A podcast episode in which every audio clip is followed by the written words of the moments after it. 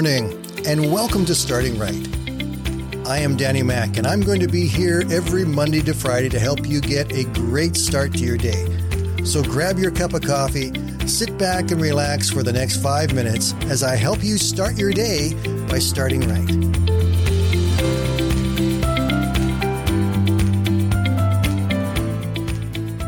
Good morning, everyone, and welcome to the Friday Roundup.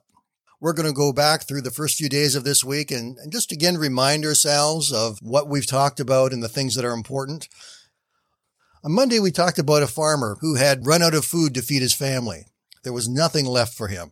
He wasn't much of a hunter, but he decided that day to go on out and see what he could get. And as he walked through the woods, the Lord spoke to him. He was told to pray first, aim high, and stay focused. That message is one that we can carry with us and hang on to as we move into the new year.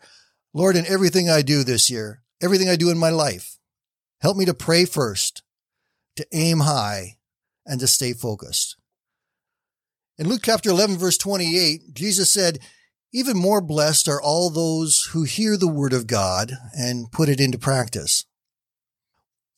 On Tuesday, we talked about the Christmas carol, Hark the Herald Angels Sing.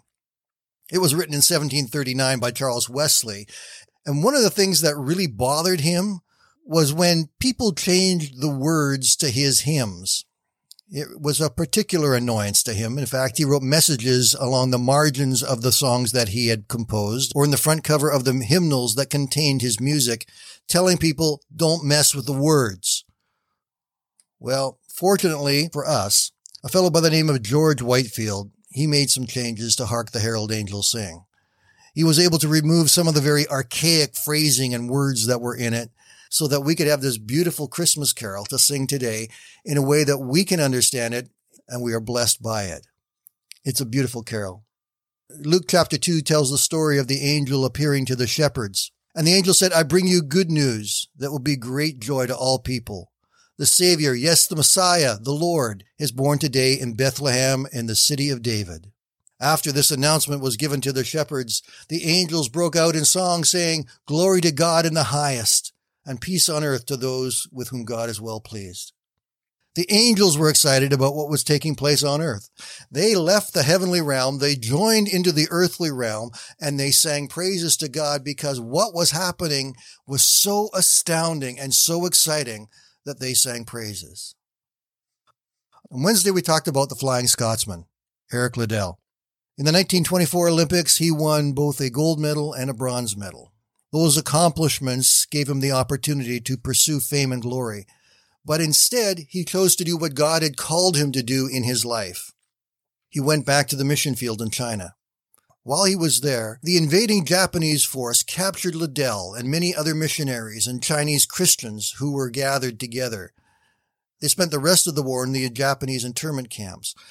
And Liddell earned tremendous respect from everybody around him for his attitude, for his desire to serve, for his unending grace and energy to minister to others, to encourage others, to lift them up.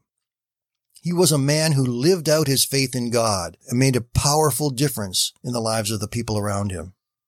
Liddell was a man who understood and lived what the scripture says in 1 Timothy chapter 4 and verse 8. It says physical training is good, but training for godliness is much better, promising benefits in this life and in the life to come. And as Liddell lived his life according to this principle, he saw how his spiritual discipline impacted far more people in a far deeper way than his physical abilities ever could. Yesterday we talked about what really is the true meaning of Christmas. Christmas is love. It's about God's love for us, where God so loved the world that he gave his only son. And God reached out to us with that love so that we could receive it. And then when we received it, we could start to show it to people around us, that we would become beacons of that love in this world.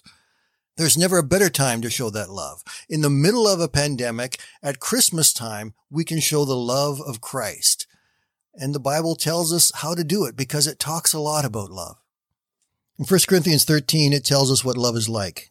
Love is patient and kind. Love is not jealous or boastful or proud or rude. It does not demand its own way.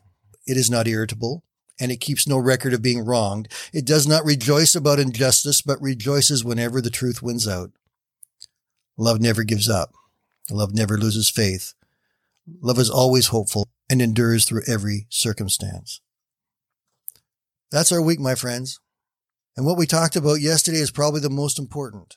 That as we face our Christmas season that's extremely different from any that we've had before, the key for it still is God's love for us. And He wants us to love the people around us and to share His love with everyone around us. Be blessed, my friends. Have a great weekend. We'll talk to you again on Monday.